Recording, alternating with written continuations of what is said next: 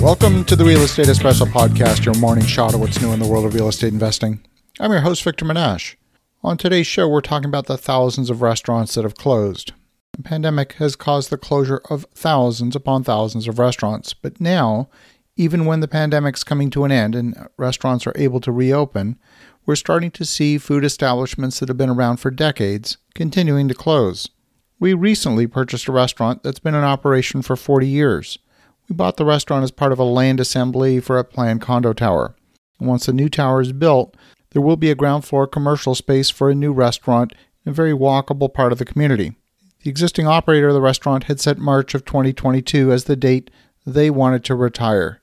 The option exists for the owner to continue to operate after that date, but they've decided to call it quits. They're just too tired. They're having too much trouble hiring staff to operate the restaurant. This is a common story. The city of Toronto has seen more than 50 restaurants close since the start of the year. That's on top of the dozens and dozens of restaurants that closed their doors in 2020 during the pandemic. New York City has seen more than a thousand restaurants close since the start of the pandemic. And one of my favorite restaurants in San Francisco is also closing. This property's been a fixture at Fisherman's Wharf since 1916.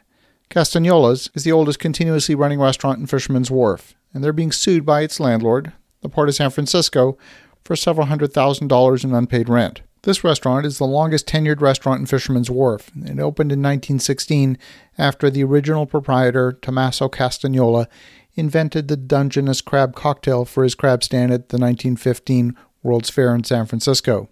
The restaurant has not reopened since temporarily boarding up like much of the city in response to the pandemic. According to the lawsuit, Castagnola's mispayments of its monthly rent of $25,741 per month. The owner, Catherine Higdon, was sent three days' notice to pay the rent amounting to 308,893 plus attorney's fees or quit the restaurant space.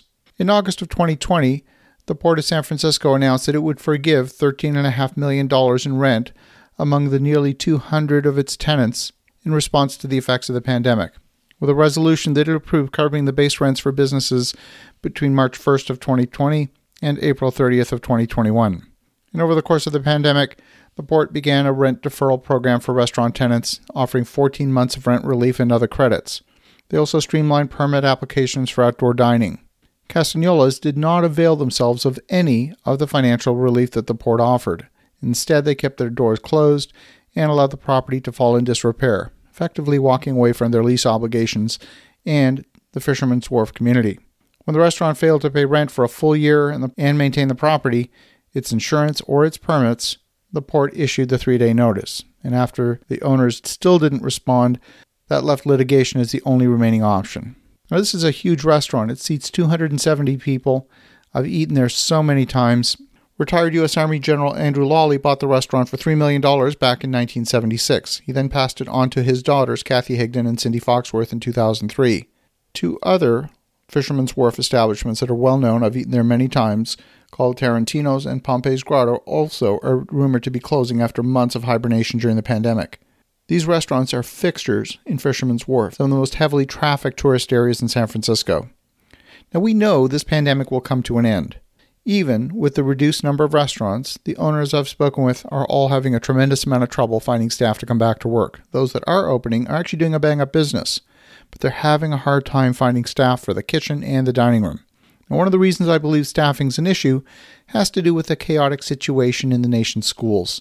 Students are having to respond to a fluid situation with online learning, part time classroom learning, and large numbers of students now being forced to quarantine at home whenever there's an outbreak in the classroom. Parents are juggling homeschooling, keeping kids engaged with online learning, and work priorities. I know of many families that have simply made the decision that one parent's going to stay home and care for the kids until we're out of the pandemic environment. There is a reduction in household income, but parents don't want the lasting impact on kids who have been left alone for what amounts to now a couple of years in the middle of their childhood. Sometimes it's the mom staying at home and sometimes it's the dad, but it's particularly difficult for single parents. So for now, restaurants are going to be facing acute labor shortages, but once this is over, the remaining restaurants are going to be doing a great level of business. Now is actually a good time to be opening a restaurant. It's perhaps one of the best times in history to be entering the restaurant business. It's an industry known for volatility and financial risk, but a huge amount of supply has been removed from the market, in the face of recovering demand. As you think about that, have an awesome rest of your day. Go make some great things happen. We'll talk to you again tomorrow.